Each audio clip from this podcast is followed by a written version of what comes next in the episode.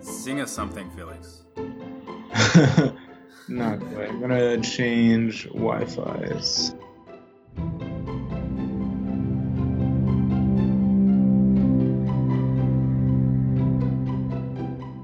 We have some questions here, um, but we more just wanted to like you're kind of setting the tone for everyone. We figured you'd be like a good weird guest to start with um, for this for this general idea.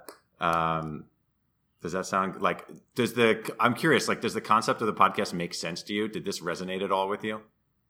Um, I actually I wonder because I know Oz tweeted about um, about me a while back, and it got it was it was doing numbers as the kids say. It seems like there's a market for this kind of like vicarious tech career voyeurship. I don't know, I don't know if I'm making too much of a thing, but it does seem that people are like, oh, what if, you know? Um, not that like I'm putting myself out there as like an icon of, you know, the dream tech career, but uh, for, you know, people look, you know, where the grass is greener, and for some people it can be just an arcane alternative path like quantum computing or whatever, you know. So it does seem like there's there's interest in it. I'm not sure exactly what it is as like a cultural niche or a concept, but definitely seemed like it got traction. I don't know if this makes sense. Yeah, I mean that that tweet, the numbers that it did, as you put out, as you mentioned, uh, was part of the motivation for this. And I mean, you know, your story is great, but uh, I immediately thought of a number of others, and um, just for everyone to know that there are alternative paths and that there's more to technology than the web, and there's more to fulfilling career than whatever you happen to be stuck in at that time. That's the basic premise of this thing. That's a good point, actually. It's more than just like, you know, this kind of voyeurship I was putting out there. And, you know, it's, I think going into tech in Silicon Valley, a lot of it is actually fairly homogenous. And mm-hmm. working even in like a different sector showed me how different software careers can be. So, to your point, I think very much we don't know working in like a typical Silicon Valley firm how uh, how varied and uh, how varied the flavors of the job are. I'm I'm just looking here at a another tweet that I don't know if it put up numbers, but it probably should have. It's from you the other day where you. I'm just going to read it back to you. Uh, damn if I can flex for a minute. I had to drop out of high school because my grades were so bad, and now I get paid professionally to eat cold lasagna out of a mug with a, a plastic spoon in a dark room, debugging a malfunctioning mirror mount while sob giggling for six hours. Um, how'd that do as far as numbers go for you? Uh, pretty, pretty solidly in like the low tens range. like first for my 160 follower account, nice. minuscule, but yeah, it felt good. I think I posted that at like a very recent personal low point for me when I'd just been like debugging this one machine for 16 hours, and I was like, okay, you know, if this is what it was all for, not not a good look for Felix right now. Because I was actually that was my third cup of lasagna, something I didn't mention in the uh-huh. tweet, out of uh, concern for readership. But yeah, well, did you did, uh, yeah did you uh, did you figure that out? Like, can you just what does that even mean? What is a mirror mount? Oh, um, we have uh, these motorized um, mirror mounts, so they like rotate, position a mirror. Um, and the reason it's important to rotate the position a mirror is you want to like sometimes change the angle of uh, like a laser. Um, and the the path of the laser will be directed by mirrors and things like that. Um, so it's very important that it be able to change. It's very important that it be able to hold its position very well. Um, so there's that's it in a nutshell. Um, the ones we have tend to misbehave. They tend to like not hold the position you want. Um, they tend to miss the position. All these like they have all these arcane bugs, and they're kind of like the bane of my existence. So before we get into detail on the bugs that are the bane of your existence, uh, the story so far is that you dropped out of high school and now you're in quantum computing. But uh, we should we should uh, tease that out a little bit. Uh, why why did you drop out of high school? Tell us about your high school experience. Um, high school experience was, I have to say, like a general flavor in my life is that it's really unnecessarily sad. Um, it's kind of like I'll compare it to Grave of Fireflies, and that you, as you watch Grave of the Fireflies, you think to yourself, "This is this is a little too much." this is like a little extra on the sadness if we could dial it back. And not that my life is as bad as Grave of the Fireflies, but it just you know has a lot of like weird moments in it. And so high school was during kind of like the climax of this period of sad things happening in a sequence. And I just like couldn't make it work out to keep on going to high school and other things. So just dropped out. At the time I dropped out, I had my GPA was like a 1.5 or something, and it was clear that I wasn't going to graduate. So probably rock bottom for Felix there. So you, you kind of landed on your feet though. Did you uh, did you end up going to university? Uh, yes, I did. Only for a year though. I dropped out of that one as well. So double dropouts is a rare but that gets that gets extra points. Uh, yeah. yeah. So, what do, uh, can I just interrupt? What is Grave of Fireflies? Like, I'm I'm now disappointed that I don't know about this like seemingly fantasy sad narrative you're talking about. Oh, sorry. It's the saddest movie I can think about. It uh, explores the life of two children um, in the wake of the Hiroshima bombing. Oh wow! Um, and they just, just try to survive in like uh, World War II era Japan after having been nuclear bombed.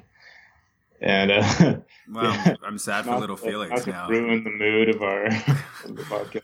Oh man, oh man, it's a really good movie. Check it out. Okay, it's on it's on the list for sure. Cool. So t- tell the uh, listeners what what your college experience was like as well. Why why did you end up dropping? I mean, I know you wanted to become a double dropout because that's you know going to be the first couple of chapters of your your memoirs. Um, it's true. It is but, very it's very tasty to about. Um, but, but what, what happened? I have had like as much concern for my personal brand when I dropped out. Uh, though not that the reason why either. It's a combination of uh, unfortunately um, becoming injured and not having my scholarship renewed, athletic scholarship. Mm-hmm. Um, and just like various other life combinations culminating in like me deciding uh, to like kind of delay uh, returning to college until I'd figured that all out. Um, so at the time in which I dropped out, I was like, all right, well, I don't know if I can like make it work in terms of like paying for it, like the logistics of the situation. Um, so I'm just going to uh, go work in tech essentially. Yeah. Did you, when you were like thinking about that and contemplating that, I'm just curious, are you the kind of person that uh, views that as like, okay, I'm just going to figure out the next thing? Or is there like, I'm going to go back home and like spend some time trying to figure it out? Or I'm just curious, like where, where did the plan begin and what kind of just happened? Um, I was a, I guess like I wasn't sure if I could make it work. Um, so I started, I started exploring other options. Um, and at the time, like coding boot camps were just becoming a thing. Um, so I was kind of like hedging my bets. I said like, okay, I'll attend this coding boot camp and I'm like going to try to figure it out as I go along.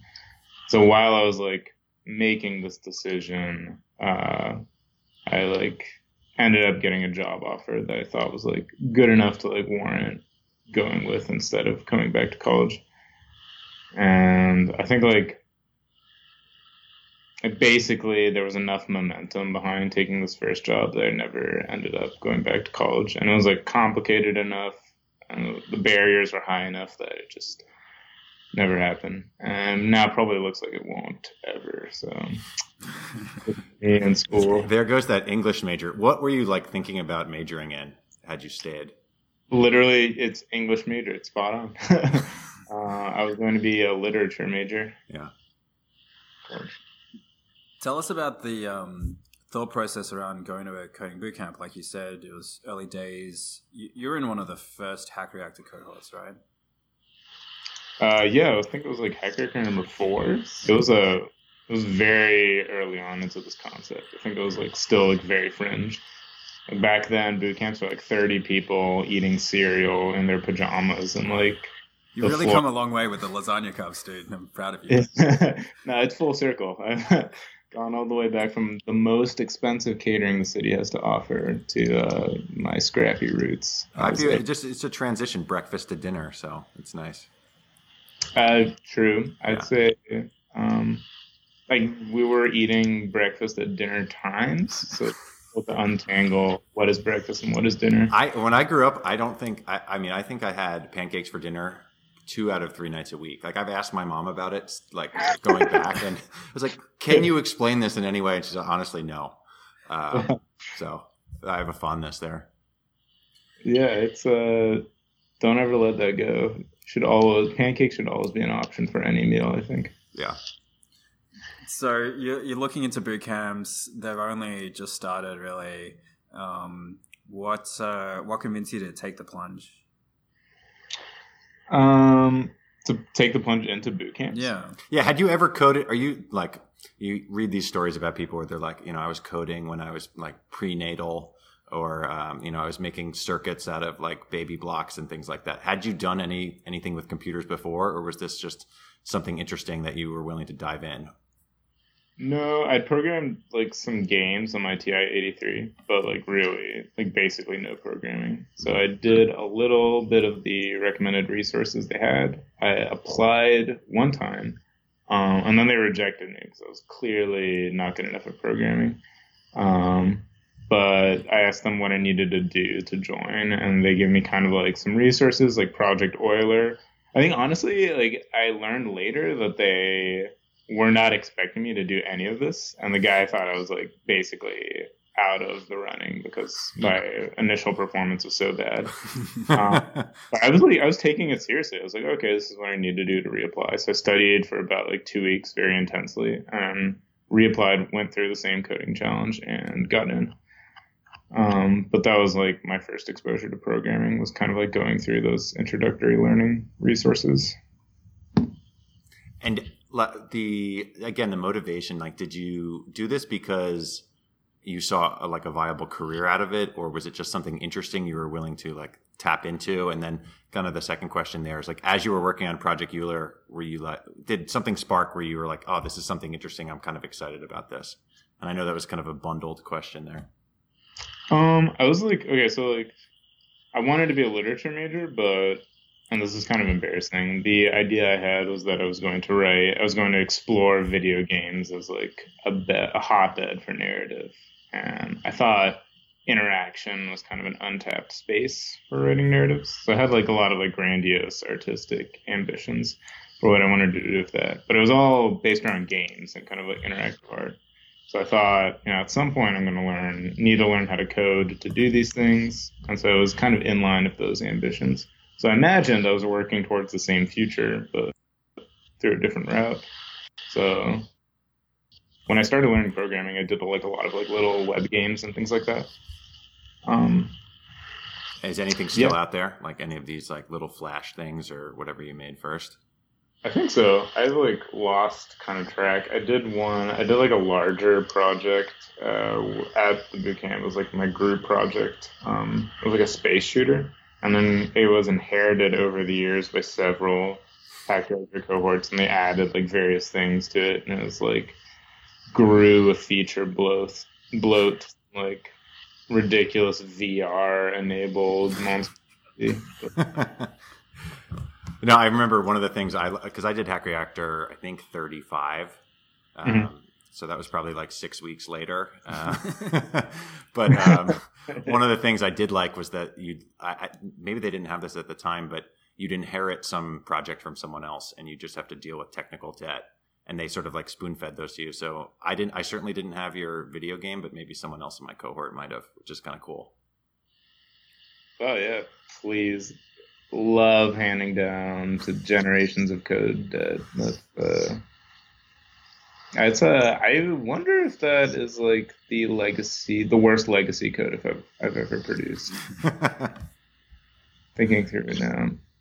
Were you? Yeah. Um, were you Oh, like? heck. Uh, sorry, sorry. I was going to ask. Like, were you living in San Francisco already? Did you like have an apartment? Were you couch surfing? like, how'd you figure that out? 'Cause this is Yeah, pre uh, pre job. I see. Oh, yeah, I'm like this is uh, this whole interview has been a bad look for me so far. I will say I was living with my parents, uh, or my dad specifically, who also lived in San Francisco. Um, so at the time, I was just like crashing with him while I was figuring all this out. Got it. Got it. Yeah, because I I think when they don't have these sort of remote things and you're forced to be there and then you're pre-job and you don't even know if it's going to work out. I know when I moved to San Francisco, I was like couch surfing every and every Sunday was like the only day we didn't have class, and then I'd have to move to another apartment. And I had like, luckily, I had five to ten friends, but I was like very quickly like cycling through all of them, and every one of them was like uh, almost at the point where they were like logging into my GitHub to make sure that I was like making progress, that I wouldn't stay on their couch another couple weeks. But yeah, I, had I have a ton of respect for everyone who did Hack Reactor and had like that kind of transient situation. I think it's like really romantic to go through something like that. Unfortunately, I was, you know, crashing on like a Twin Peaks queen size bed. nice. Yeah. Um, how was the like first job search? How did that go? Um, I know they do a lot of stuff with like career things, but like, were you were you looking for a game company, or were you looking? Were you kind of just like casting a wide net? How'd you think about that?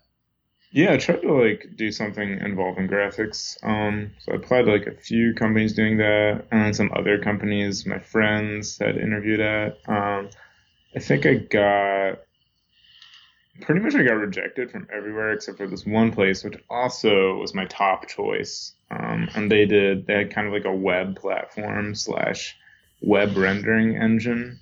Um, and so it was like a very much a graphics job uh, right off the bat. So it was exactly what I was looking for at the time. And it was like a nine person startup that had like a lot of hype as well. So it was the it was the ideal job, and it made it like really easy to decide to pursue that instead of trying to figure out what to do for college. Tell, tell us about that. What? Tell, tell us about what you're working on because the product is um, pretty interesting at the time. Um. Okay. So yeah, the company is company was called Famous. I don't know if anyone remembers this at that point, but basically the idea was to uh, browsers had recently unleashed support for the CSS 3D transform. And in order to actually like have 3D layout, they made it so that if you applied a 3D transform to a div in uh, CSS, it would be it would go through hardware compositing. So the part of the uh, HTML layout that you're animating in 3D would be um, superimposed on other stacking contexts, and this rendering would be done on the GPU. So you could exploit some uh, hardware acceleration in terms of your rendering if you wanted to animate things, basically. If you wanted to have one div moving at 60 frames per second over, say, like a background, then you could have, have the layout of the div on that background be done on the graphics card. Um, so it's kind of like a little, kind of like a little hack that way for speed was the initial utility. But I think people were really drawn to the sophistication of the 3D animations we could do on the web, and people had never really seen a 3D on the web before, so it was very exciting at the time. I don't know if this is a good description, but hopefully I pitched you. So, what was the company? It, was, it sounds very cool. Was the company selling the utility or library to animators and game makers, or were you like, how, how are you, how are you monetizing this? I, I that's not clear to me.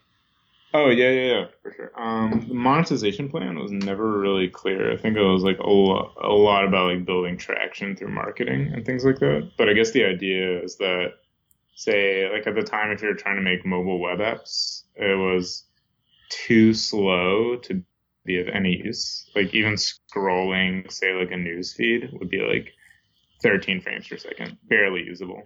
Um, and we only we had the only like 60 frames per second scroll view on mobile web. So the idea was that really could only make mobile web apps happen with Famous um, at the time. And hardware and browser technology ended up catching up, and now you can like make a mobile web app and it's fine. But back in the day, in like 2013, it was a non-starter. So that was the the great gap of utility that we were filling in for. So that was a great first job for you. Um, you know, you could have landed at some like CRUD app factory. Instead, you got pushed a little bit. You learned a bunch. Why? Why did you end up leaving? Um, it's a tough question to answer. I think it's also keeping in the theme of sad things happening to Felix. More of that happened at that company. It's a, it's very tough to be a company um, that works by marketing. It means you can like rise very quickly but die very quickly as well, right? If you're like purely like word of mouth and hype based. Um, so think Famous had a bit of a swift death, unfortunately, and I got like caught up in that. Um, so basically, with the fall of the company, I kind of like left as well. So just for anyone listening, this whole podcast is not just going to be sad things happening to Felix as a kind of. I just made a. and, I just uh, made a note that that should be the title of the uh, episode. but we'll see. Maybe there's maybe there's a turn for the brighter. But um, so yeah, okay. So after that, that sort of ended. Like, where were you then? Like, what were you thinking? Uh, after Famous, I was very burnt out on tech actually. Um, so I was I was actually I thinking about going back to school. Um, but you know, sad things happening to Felix. Broke up with my uh, girlfriend at the time, and like just in the stress of quitting this job, I just didn't have it in me to go back to school. Um, but I also didn't want to really do a tech job. I didn't feel like I had it in me, so I kind of um, I started rowing again, and I worked for a design agency, just doing like websites and like regular web dev, kind of like part time ish. Um, and eventually mounting into like full full time, where I was working like 14 hours a day, six days a week, as uh, the project I was assigned on got like really close to its deadlines. But I worked that job for about half a year, and then I went back to like my next actual tech job at a startup called Flux, which did architectural software. again did again sad things happening to Felix. I think this is when I maybe met you. Is this when you first like or like came into the Bradfield sphere? Oh no, that was towards the end of Flux. Oh, I that think okay. other. I actually had just quit Flux, which we have yet to get to in Oh. the store. But, um, I did want to ask, like rowing again. Does that mean you joined a team, like professionally or semi-professionally, or you were um, just going to the gym? What did, what did that mean? I joined like a, uh, I guess a development club. So have like um, these outfits which will train where rowers can train at um, if they're like, trying to make like like a national team or trying to like row at a higher level. So uh, I rowed out of one of those for a Nice. while. Nice. I was not. I wasn't a contender for the national team until um, just like training at a high level. Yeah. Is that and would you like go do that in the morning before work? How does that schedule? I, I from what I remember of college rowing, it was like obviously very early in the morning. Yeah, uh, at this club, I had to wake up at five um, in the morning to go to it, and I would usually have like a second workout assigned for me to do, and I would just do it at the gym um, or at home. So I eventually bought an indoor rower, so it was pretty time intensive, but definitely rewarding and kind of like got me back in my groove. So Nice. a lot of appreciation for my decision to go back there, and I guess just the the the club being uh, supportive and you know uh, just like a good environment. Yeah, I mean, not to keep going into the rowing thing because we're going down a rowing rabbit hole, but sometimes I feel like in my own personal life when I return to something like that, it does feel like maybe you know is the sad story turning where okay, I'm going to go back and like pick up something that I felt like I had lost in this transition period. And was that at all something that you felt?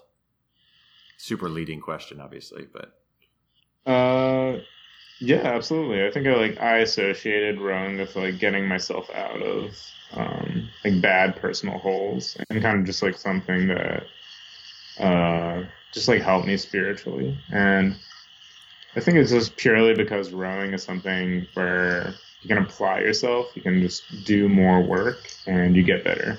It's like a very simple problem to have. You just you want to get your times better, you just put in more meters, and it's just deterministic and simple and just like something I can do very well is just decide to like apply more time, more energy towards something. And uh, I think that was really the majority of the benefit was kind of getting back into this cadence of improvement. Yeah, I love that. And I love like not pinning your spiritual well-being on like the job stuff alone, if at all. Uh, I think that's often a mistake uh, that I've made when I've been too wrapped up in whatever I'm doing day to day at the office or whatever. Yeah, yeah, for sure. Okay, so um, I think in the narrative, like it sounds like we were doing, um, or you're doing some intense, like web development type stuff, and then you moved into another role. You want to just briefly tell us? We don't have to dive in too much here, but you dove back in um, to another, like more specific tech company. Like, what were they doing? What were you doing? What were you doing exactly? Uh, yeah, Flux was doing architectural software. They'd kind of spun, they'd spun out of Google X, and their idea was to like, you know, uh, disrupt architectural design. Um, and along the way, it like pivoted a lot, just because architectural design was such a small market, especially for like technology in architectural design. So a number of like various AEC, which stands for Architecture, Engineering, and Construction products happened out of there. Um, and while I was there, I worked as kind of like a like a full stack web developer, working like on these products and in the application space.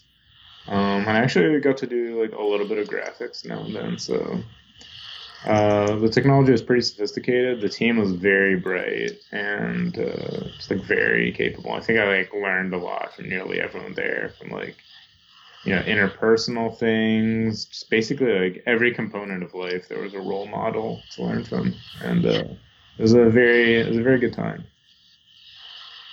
Did you feel like you learned a lot technically as well or was it more on the interpersonal side?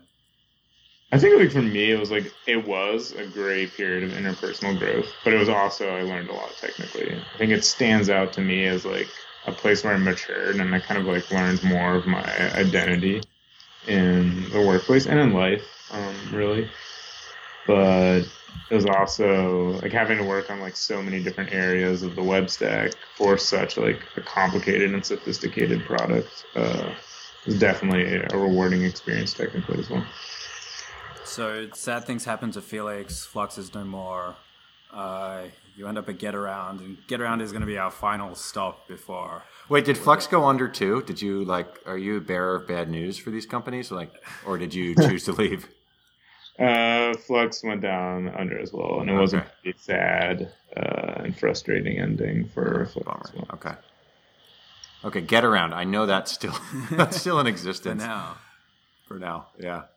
Yeah, they're doing well. I think. What What was your experience like there? Uh, Getaround was like some good and some bad. I think Getaround was like uh, what I really wanted coming out of Flux and Famous um, was like a real tech company, like something that had a real product that had like you know actual users and kind of was just like a standard business. Um, and I definitely got that, um, and it kind of like worked a like a very broad full stack role. Uh, I worked on like infrastructure, front end, back end, just like basically everywhere, kind of like standard full stack web development. Um, and I did that for about a year and a half. And towards the end, I started. I think this is like a typical in mid career engineers. I started getting just like very burnt out uh, with like I guess software engineering in general. Was this um, a similar kind of burnout experience to Famous, or you're talking about something being typical for for mid-level engineers. What um, well, just tell us about that that experience.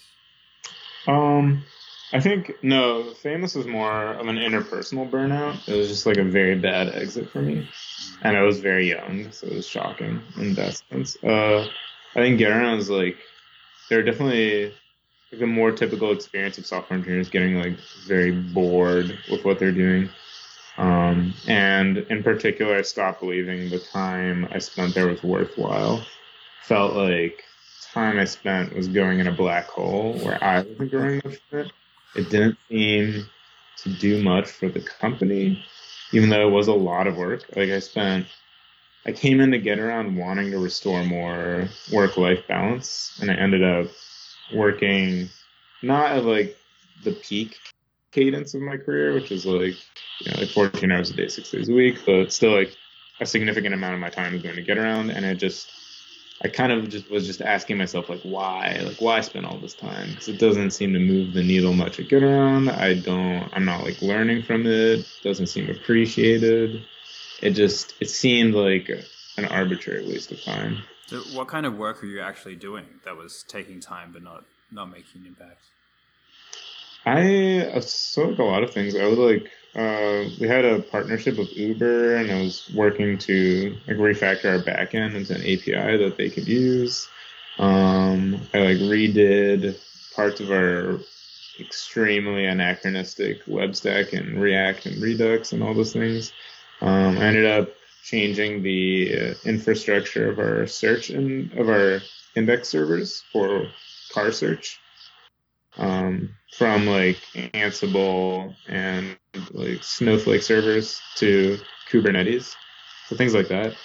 And it just felt like the impact of the code I wrote, even though it was high in volume, it didn't like I failed to ever register the impact what I did as an individual. Yeah. I mean, I've been thinking about this too because it feels like so much of this stuff is just plugging things together and then finding a way to plug it together slightly differently or more better uh, in quotes. Um, I mean, he just said refactor a few times, and to me, that's like unplug and replug.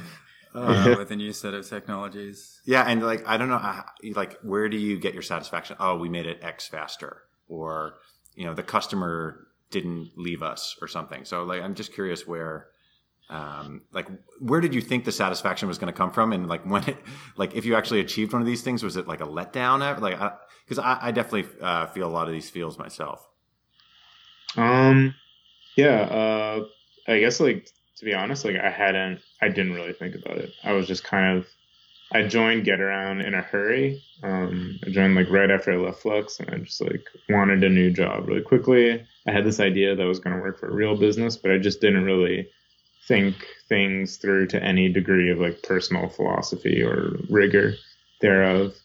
So I had no real rationale for being there. I think kind of my metric was I really wanted to be recognized as like a prolific and like powerful engineer. And I like, and I, you know, to a degree, I achieved that just because there were so few software engineers that Getaround that if you were like, if you just really cared for some reason about the code you're contributing, you could be like prolific and you won the award, but at what cost and for what, you know, what award. Uh, I just wasn't really thinking about it. I just wanted to be recognized. I had no real motivation. I think I just wanted like some validation because it seemed like like a like a video game almost. You know, you want to level up, but there's no real yeah existential reason for it. So I just uh, was kind of living in bad faith to uh, quote from existentialism. Yeah, no, I I feel this too, and I I think uh, I've heard the phrase like pointed at me coming from like the non-traditional background. So I definitely have had these uh, internal like wanting to become like a mage or a wizard as much as I can just to like dispel that that someone uh, would have like look at the background and have some doubts about my skills compared to X, Y, or Z person. Um, so that's been it's been something I'm grappling with for sure. Did you ever like consider the other uh, like alluring star of oh maybe I can go into people management or become a manager or director of engineering or anything like that or were you definitely more thinking like uh, IC route always? I've always thought IC route, always pretty much. I've never really wanted to do management. And there's no, I can't really give a concrete reason why. I think I know I enjoy IC a lot, even though I'm like, uh, I've experienced burnout doing it. Um, but no, uh, always just IC. Cool. So how did you, uh, how did you escape Getaround? Escape Getaround. Um, I had like a very drawn out quitting process. Um, so I, I think I, in total, I gave four weeks of notice, basically. Um, like a month and a half. Uh, and yeah, I just wrapped up the work I had there and left to, uh, left to some some sadness. It was actually very sad to leave, even though I at the time I did it, I felt very much that it was the right decision.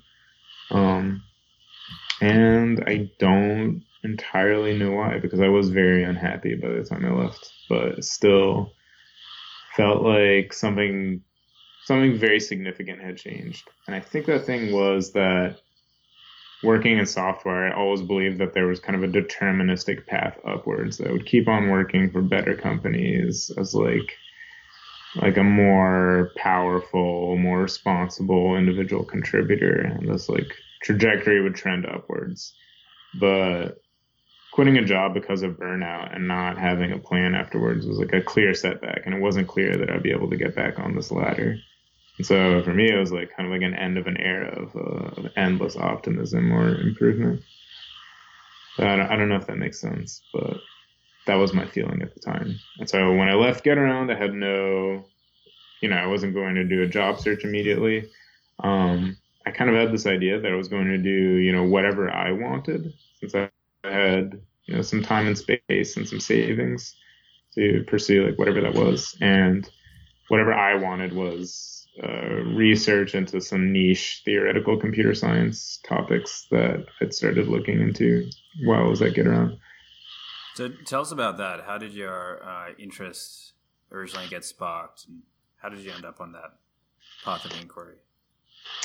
Um, I think uh, like throughout my career as a software engineer, I'd always been wanting to learn more and get better. It's like a recurring theme in my motivations. I just wanted to be better as a software engineer, so I learned whatever it took. I started out learning traditional CS topics.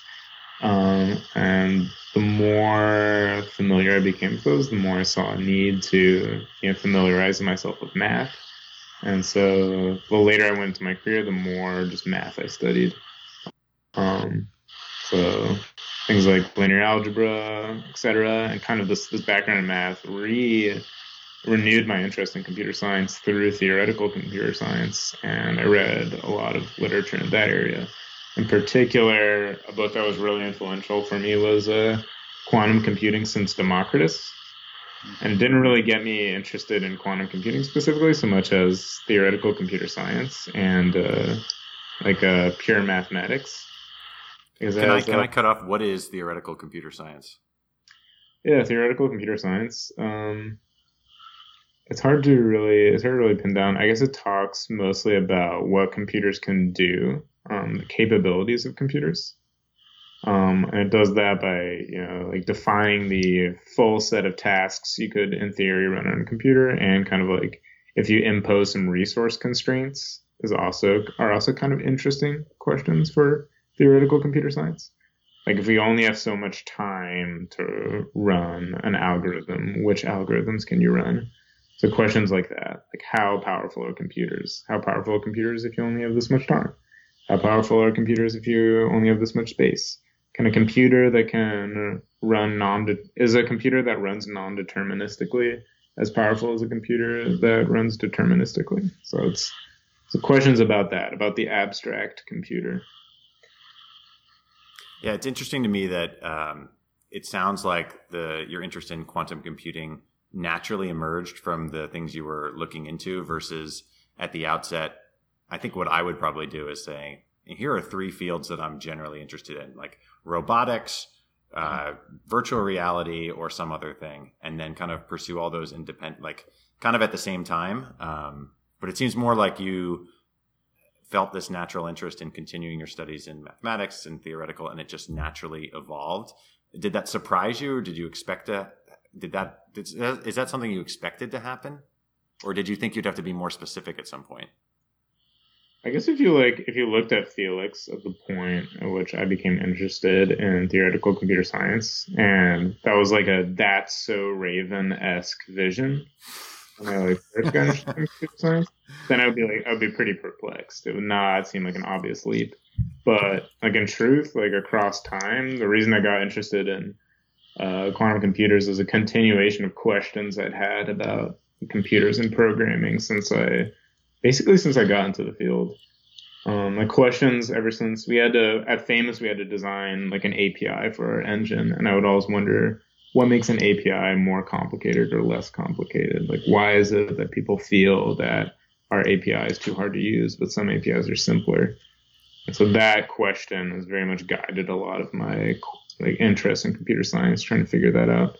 And through like a bunch of roundabout discoveries, it in a way led back to quantum computing, which I, I realize doesn't make sense as I'm like describing it so vividly. But, but what what were some of the reasons like that you unearthed about why an API might be harder or not? Um, yeah, it gets. Uh, I think like uh, it's um I forget a lot of my prior thinking on this, but a lot of it like comes down to I think like I there's a there's a fork in the road at which you have to consider kind of the the human interface of it, like to what degree human psychology plays into it. Um, I was I was less focused on exploring that angle and more interested in like the inherent complexity of uh, of an API or a programming language.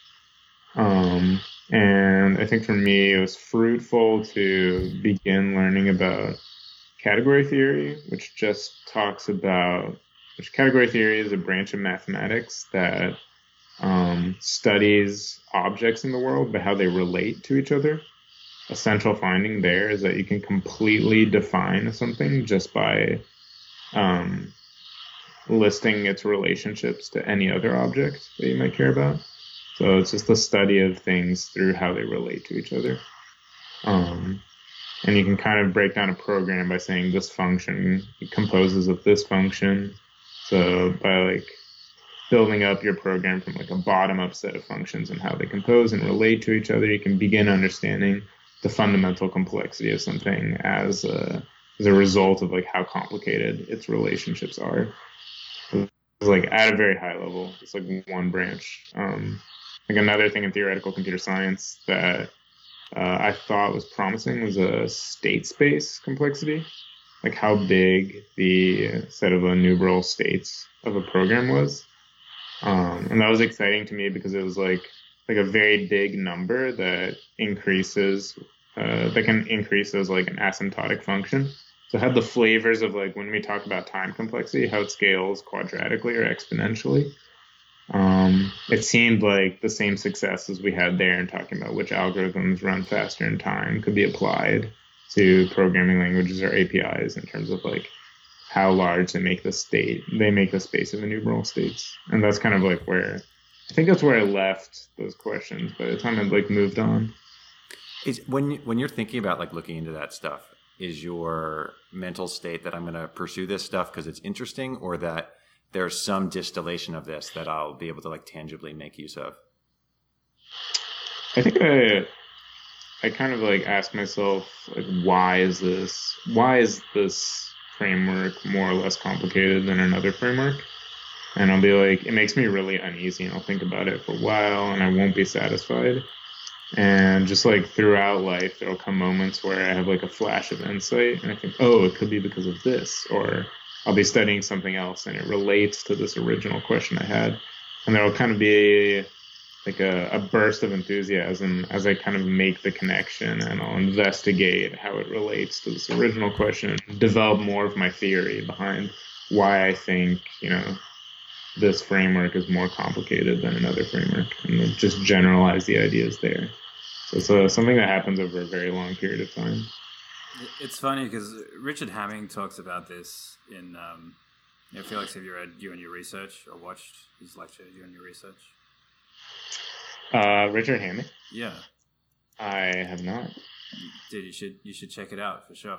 Um, one thing he points out is that the so you know Richard Hamming is someone who uh, never quite qualified for a Nobel Prize, but um, the uh, worked with a lot of people who did, um, and uh, was a was a very accomplished mathematician himself, and he um, tried to identify what were the characteristics that brought him and his his colleagues, including his Nobel Prize winning colleague, success.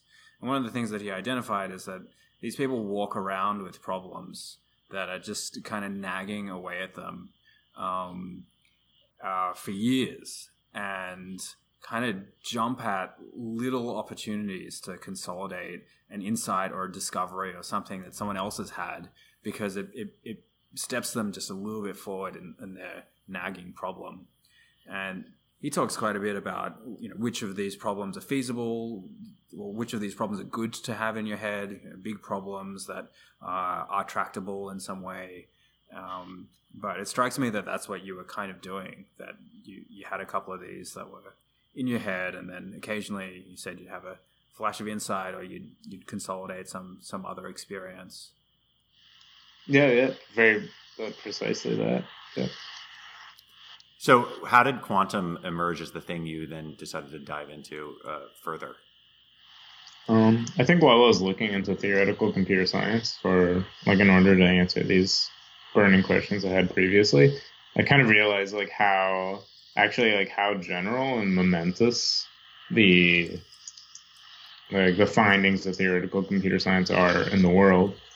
Um, and I guess like the uh, to explain it intuitively, um, the computers uh, like a, a, big finding in theoretical computer science is that um, there's something called a universal Turing machine.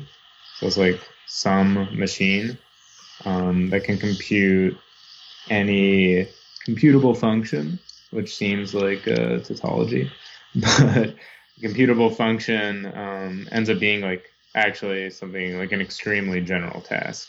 Um, and although Turing's machine has some like very specific and bizarre rules, it's universal and it can simulate any other Turing machine or like equivalent model of computation. So kind of like these these generalities bubble up and you kind of see that a computer is actually not really doesn't really need to be a machine at all, but actually describes like like a very general and broad class of problems. Um, and I kind of like to summarize it by saying that like like deductive logic is in like there's a there's a proof there's a mathematical proof and um, program equivalence. Since a Turing machine can execute any program, you could say that uh, a Turing machine effectively can execute any proof. So we have to think of like proofs are basically just our way of thinking deductively about things. And I think, like, for the most part, our conscious experience and how we think rationally um, effectively reduces to like some kind of mathematical proof. You know, we make assumptions and we make like deductive statements about them. And that is like the experience of thinking cognitively, of like your most resonant inner voice is kind of like the deductive logic of your mind. And so you think of like deductive logic and what we can do with it um, is very neatly encapsulated by computer science. And deductive logic and like the conscious experience, it's like what we will know with 100% certainty about the world. And we know the limits of what we will know about anything, what we can deduce about anything, are like very elegantly described by the limits of computers. So we know like if something takes exponential time to figure out, probably not going to happen for us. Um, and then there are some things that we can never ever figure out. Apparently, that's the uh, the halting problem, for instance. There are like entire classes of like facts about integers that we will just like never ever. So there's these limits of knowledge about the world. That to me is fascinating. Um, so just like exploring this idea of like how is like knowledge itself limited and like what does that mean for our experience in the physical world um, and quantum computing plays into that. I don't know if I've if I've gone on too long if that kind of no, I could listen. Uh, yeah, long- no, this is yeah. I'm I'm ma- I'm making all these mental notes to go back and like re-listen to that to try to understand it at some point. But uh, like what's going through my head, which it might be completely absurd, um, when you're talking about people trying to or being able to like replicate deductive knowledge through um, you know through a computing device, and then I, Without really going to like free will debate, like I think that I if I act capriciously or randomly um, how does that fact like i'm as a human being i'm not always acting deductively but maybe that itself can be predicted by certain things. But the little bit i've read about quantum computing uh, it also seems to have some nature of like unpredictability in terms of like the current state. And i don't know if those things are related or if i'm just kind of talking out of my butt right now Oh yeah, so let's say like okay, like your classical model of computation has like very general rules. It says that like any um if you have some some state, some memory, um, and you can update it, uh, you you can update it based on the previous state at discrete points in time. So you have like time step one, time step two, like any process that is using memory and updating it at like at discrete points in time, as I've said, is effectively a computer. So we have the brain. The brain is finite in space. So you can say it has like a discrete and finite amount of memory. And we, like, whenever you think to yourself a thought that's like, oh, if this is true, then this must also be true, you know, then you're effectively doing something that happens in discrete time. Time step one is the first thing you thought, time step two is the next thing you thought as a result of that. So uh, hopefully this does more to communicate like exactly how general a computer is. Mm. Um, like an algorithm is also like this. An algorithm says has like is like a recipe for how a process should be carried out. It's like step one, step two. Uh, a recipe happens at discrete points in time. Um, you know, you like step. It has steps. You know, you're updating things. You keep uh, bags of baking soda around. That's kind of your memory. But like very much like any process that happens in discrete time is described by a classical model of computation. Um, and there's very good evidence that quantum computation is is like faster or more powerful than this classical model. And this classical model is already like so broad and so general and like describes like pretty much nearly anything we do as humans of information that it's just like to think the physical world is is bigger than or in excess of what we can do just with like a process of like I'm going to do this, then this, then this, and then this, etc. It's uh, it raises a lot of questions for me. Is the difference then that the classical computing model um, is able to capture things in these discrete time points, and quantum can represent continuous? Is that the distinction? Uh, yeah, I'd say that's the that's the distinction I like to use. Um, a lot of people uh, will describe the ways in which quantum computing is more powerful than by citing like I don't know if you've heard of like interference or entanglement. Yeah, I was thinking that's like um, going to bring like intergalactic communications or teleportation or something based on the the threads I've been reading, but uh, that's about all I know. Uh, yeah, I mean those. That's a that's actually kind of a uh, a slight misreading of like how it would work, but yeah.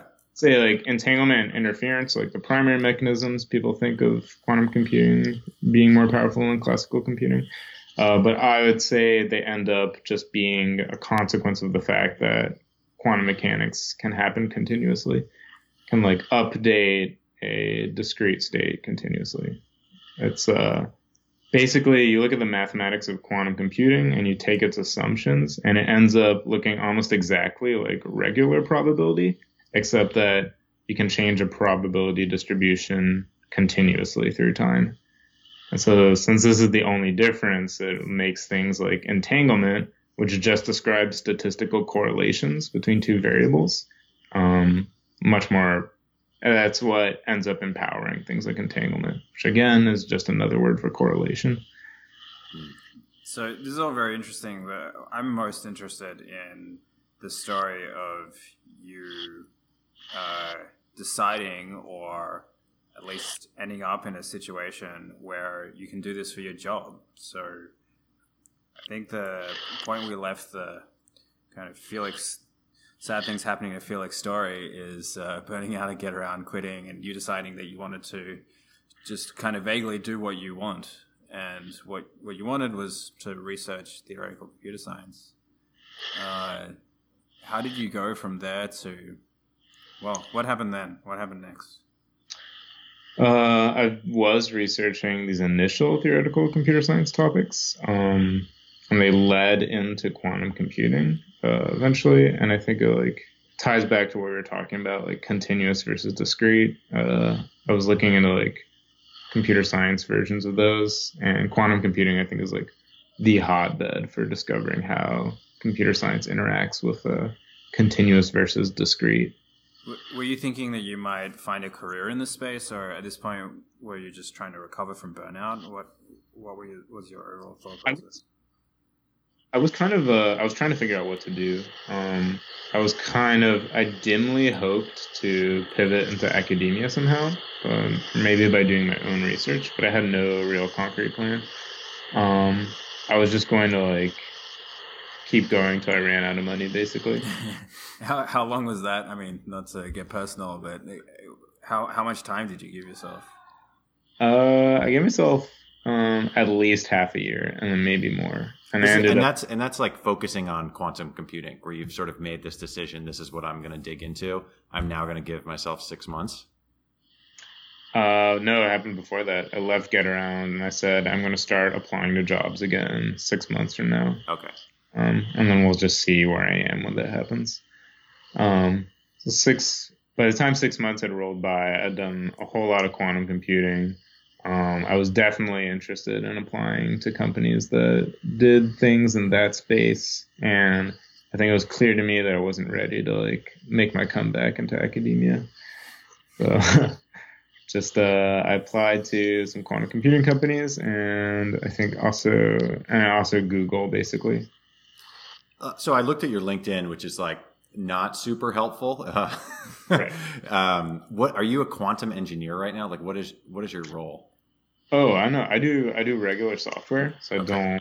A quantum engineer would be like making algorithms. We call that a theorist, actually. Um, so no, I don't do theory work. I just do like regular software. Um, I guess like I do like systems engineering really. Like the bulk of what I do is making and maintaining uh, device drivers for devices in the quantum computer.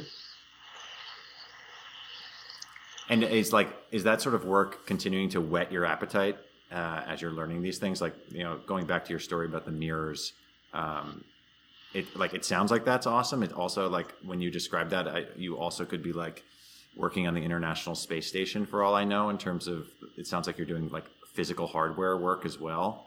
Um, how I just generally, how's the experience been so far?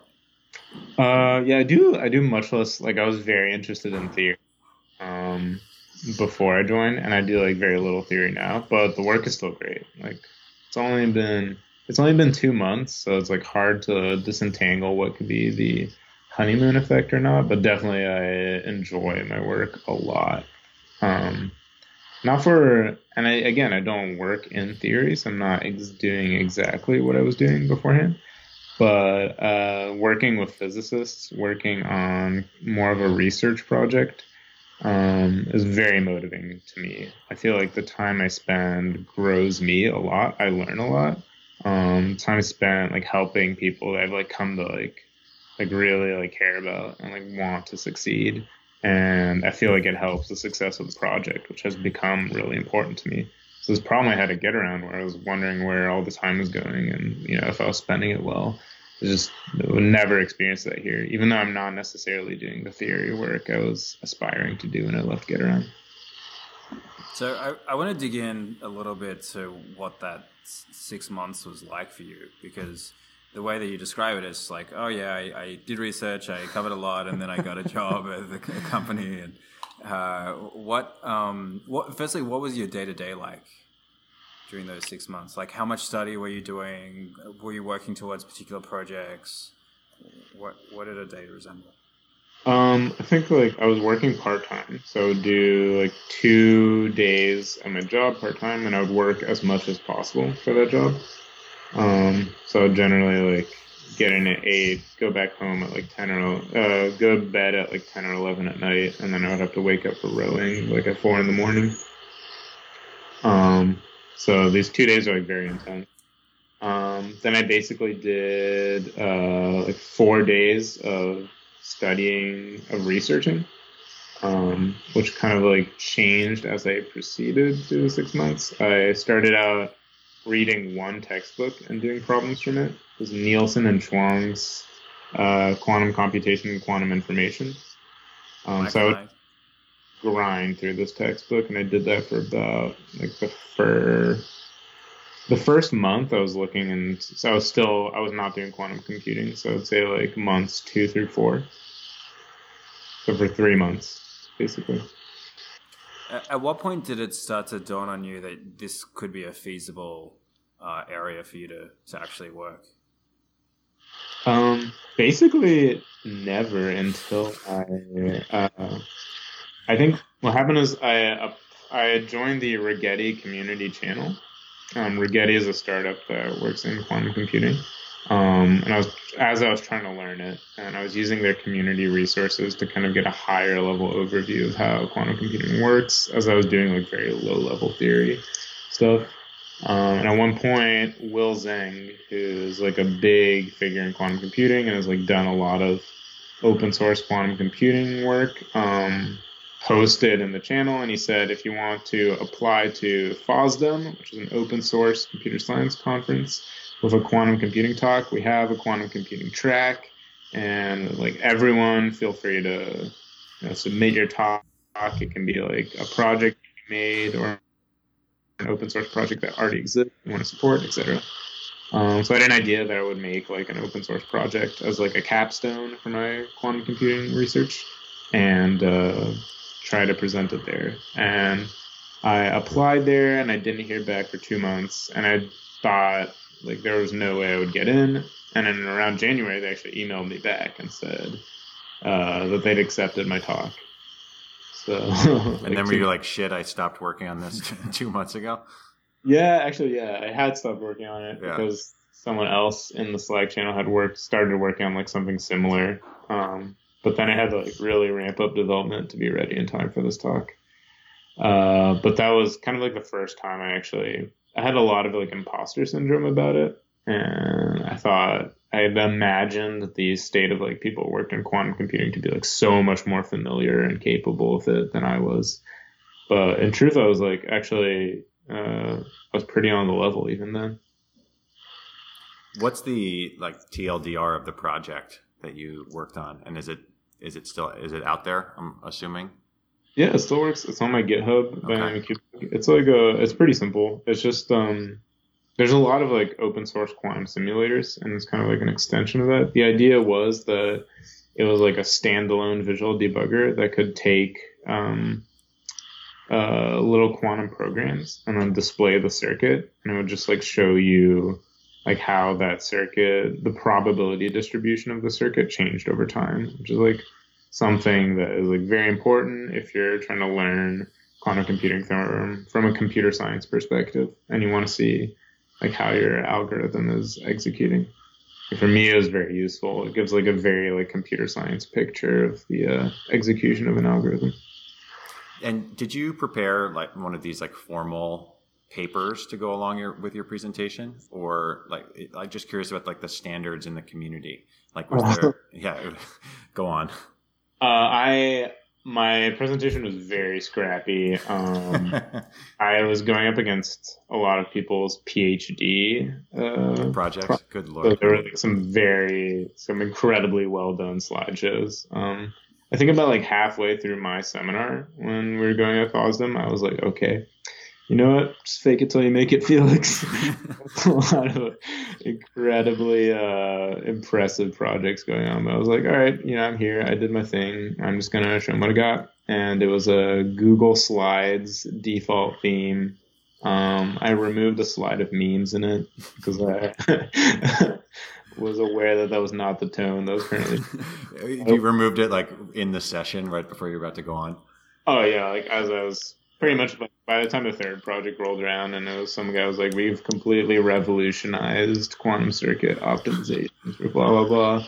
This uh, this one person was like a PhD student at SMU, and she'd like developed this like mono, like enormous quantum circuit optimizing compiler, and it was like like right before she went, I think someone said like op- quantum open source needs more compiler work. This is like so incredibly important, and I was like, uh, I don't know, I was feeling the pressure, so uh, I had a much scrappier presentation than everyone else, but uh, uh I think people still enjoyed it. And like doing that and like chatting with people at, at that conference, what did that do for your thoughts on job, career, confidence? Like, um, it sounds like it was a good experience, but you know, where were you mentally after that? Um, I think like I was really happy to have done the uh, to have done the project. Um, I was stoked that like people seem uh, excited about it. Um, I think definitely after we did the project, we had some time for just like to invite people to work on it. Um, and the people that worked on my project with me, it was like it was just like a really great experience. Um, I talked to this like older engineer from just from Amsterdam who'd come here with his colleagues, and he knew nothing about quantum computing, but he'd gone to all the quantum computing talks because it sounded so interesting to him. And so he like knew nothing about it, but he like, was you know submitted two PRs to my project and seemed like he had a very good grasp of it. And talking to this person who was just so curious and quixotic, but despite being like an enterprise dev from Amsterdam, like experiences like that more than anything like all the networking I did because I was actually like incredibly incompetent at networking. oh man. Um, yeah, so ahead. you got a job despite the uh, networking incompetence what, what was the how how far after FOSDEM did you start applying for jobs and how were you received? Um, I basically I'd applied to basically only to IonQ and to uh, to Rigetti in the quantum computing space um, around FOSDEM. Um, Rigetti took a long time getting back to me, um, and by the time they did, I think I was already uh, leaning more towards IonQ. Um, so IonQ happened after uh, I did FOSDEM.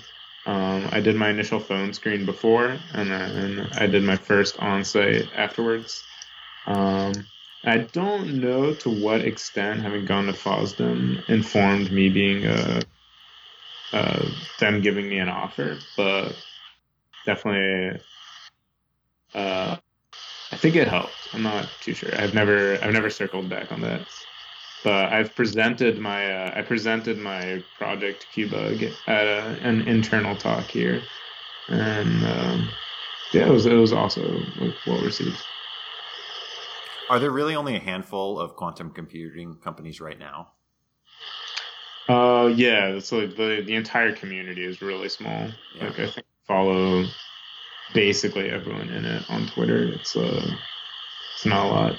Did you feel like the interview process was markedly different or more specialized than the standard web dev interview process you had gone through before for Getaround, for example? Like, like did you need to have that specialized knowledge? Certainly, the presentation helped, but you know, how was that experience interviewing? Um, I think definitely like uh, IonQ very much focuses on like your ability to communicate with physicists and understand their needs um, just be a generalist that way. So the interview process consequently reflected a lot of the values around that. Um, you talk to people from like every different department, so not just software engineers. I think I only interviewed with two software engineers, but also you know like physicists, um, control people, etc. So I think IonQ really values an interdisciplinary and communication heavy culture, and I think the interview optimized for that. So it was it was it was particular in that way. Like I would go through and my interview with the physicist, for instance, she uh she wanted me to she described a software problem she had in writing a script for running an experiment, and she was like, "How could I improve this or make it more elegant?" And have like walk through like trying to understand her problem and uh, my proposed improvement.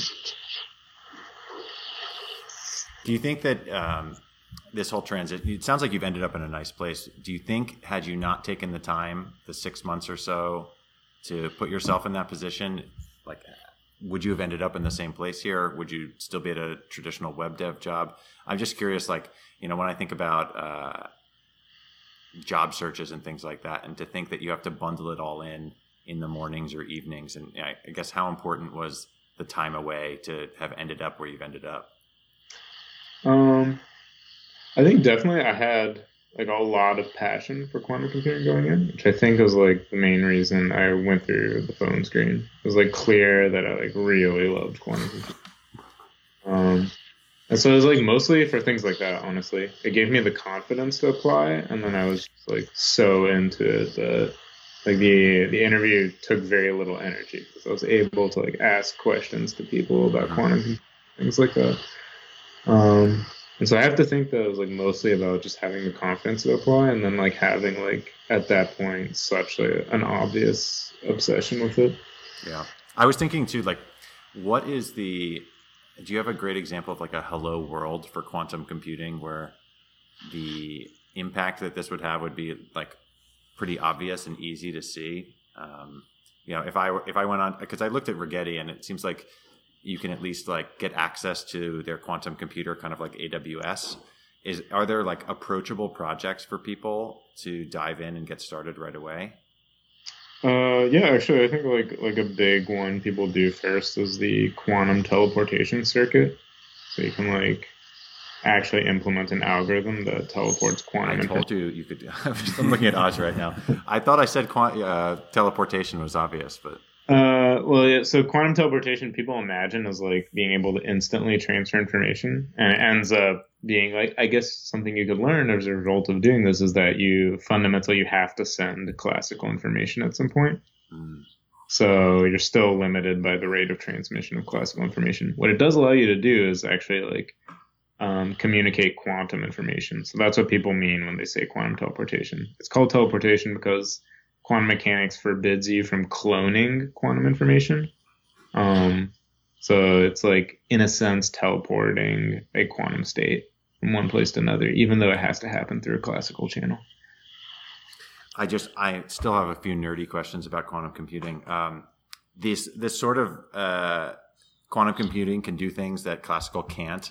It seems like from like looking around, like a lot of the folks are saying, we don't know exactly what these problems are, or it hasn't actually been ha- hasn't happened yet, but it will, and when it does, it's going to be great.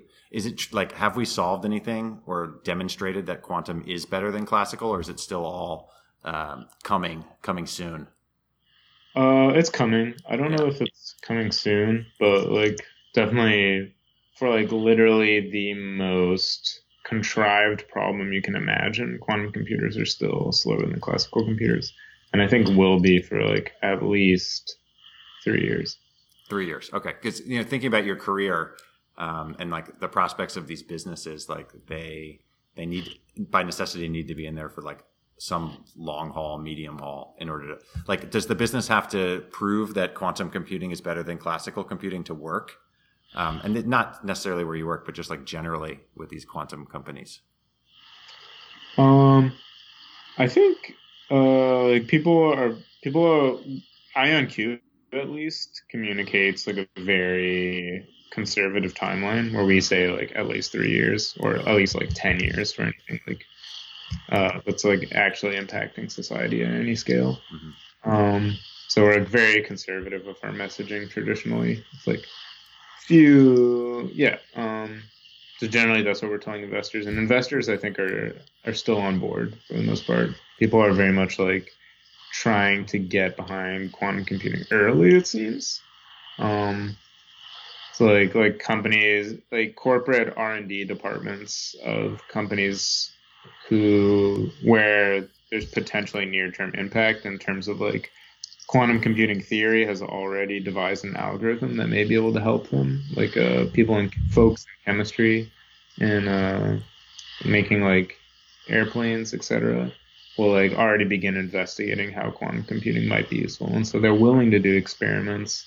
They're willing to see like when the stuff is useful, how could we integrate it, and that takes like real quantum computing hardware to experiment on. It takes like quantum computing software consultancies for them to begin preparing things. Mm-hmm.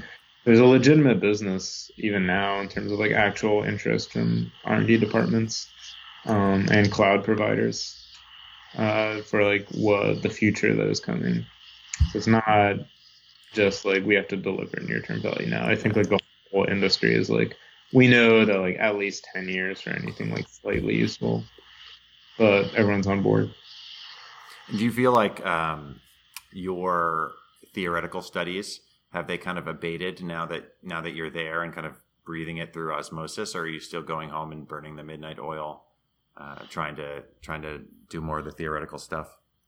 I try to always read at least one paper. Um, I don't know if I'll be able to do it this week, just because like I have so much.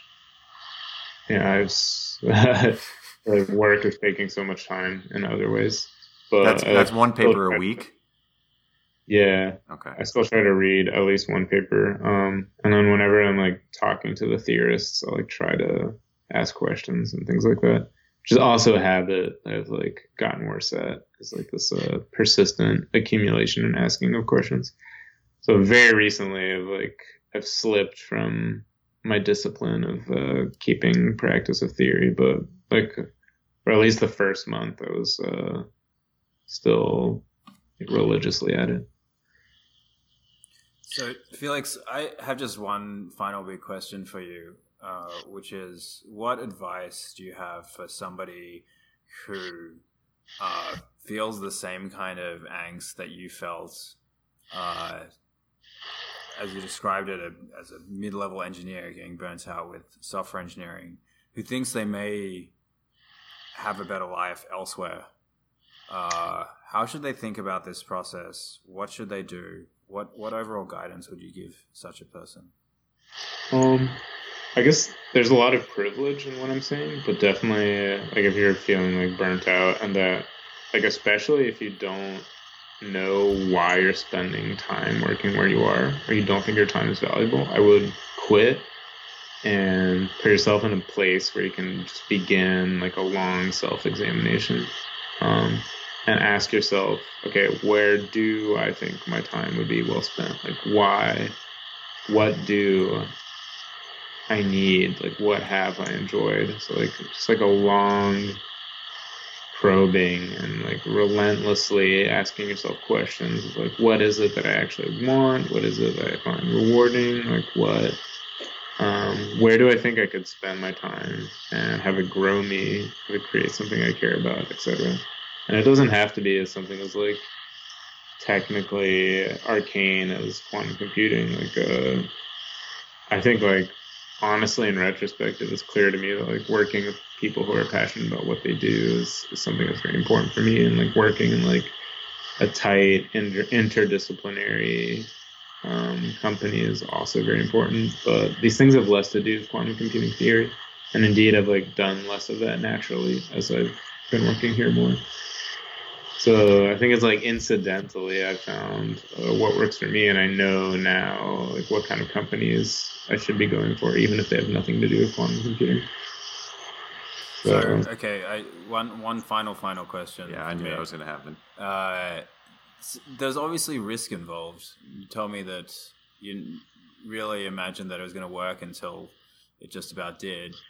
Uh, so, what can somebody in this position do to maximize the chance of a good outcome for themselves? Like, how how would you distinguish between someone who's likely to make it work after, you know, as you said, quitting and taking the time to discover what they're looking for, versus someone who ends up back in the same situation they were before or has to make a, another set of compromises? Like what made it work for you? What what do you think might, might make it work for other people?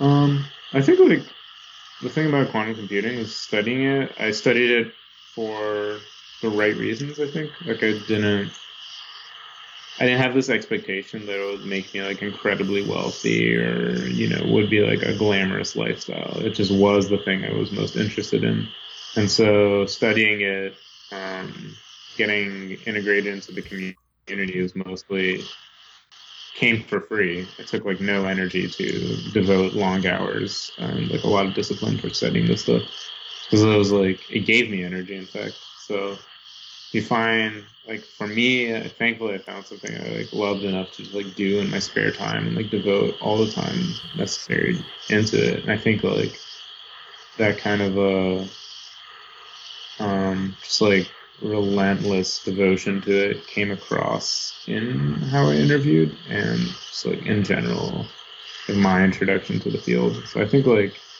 if you have the right reasons and you're very motivated intrinsically by something and you're just like very passionate about it, then that is something you should pursue. I don't know. That felt unsatisfying to me, but basically there's like a feeling of, of rightness and of like uh, a purity and it's not like about money or status or anything like that. It's just like it's something that you love spending your time on. And if there if such a thing or interest exists for you then like definitely uh that's the way to go i think. If you have you know of course if you have like uh, a vacancy of responsibilities and enough like financial freedom to make it work. Felix my final question is um, how accurate is the quantum realm in the movie Ant Man in the Marvel Cinematic Universe. Oh man, people were, people were so mad about that. a lot of anger. Uh, yeah, I guess like I don't know enough about the movie. I do know that in the quantum mechanics community, just a lot of scorn about some of the misunderstandings there. Yeah, oh, that's a, that's kind of a bummer. It's just it's a place that um, just be careful if you ever accidentally stumble on that in your current workplace um, uh, having seen the movie.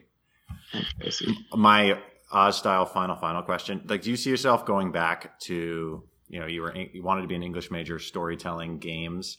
Do you see a return to that at some point, or are you like, you know, is that something you're thinking about? Yeah, um, as I've you know as I've been in DC, I started taking writing workshops um, over at the Writer Center in Bethesda, and I'm like trying to like get into like a regular practice of of writing creatively. Something I haven't done in a while. But yeah, absolutely. Cool. All right, Felix, you're an absolute inspiration to me. I hope you are to others as well. Uh, it's been a pleasure to, to chat with you. Yeah, um, likewise, guys. Thanks, Felix. Can you, uh, just because we didn't say this in the beginning, can you just state your name and occupation? I, uh, I don't know. I don't know why I wanted to phrase it that way, but that was like the first thing I wrote. So, would you mind? Are we going to edit this back into the? Maybe I don't know. I don't know how to edit. Um, I'm Felix Trippier, software engineer. Thank you, Felix. This Thanks, was great. Felix. We'll talk to you later. Yeah, of course. Thank you. Okay. Good luck uh, editing this. Thanks. Thanks, man.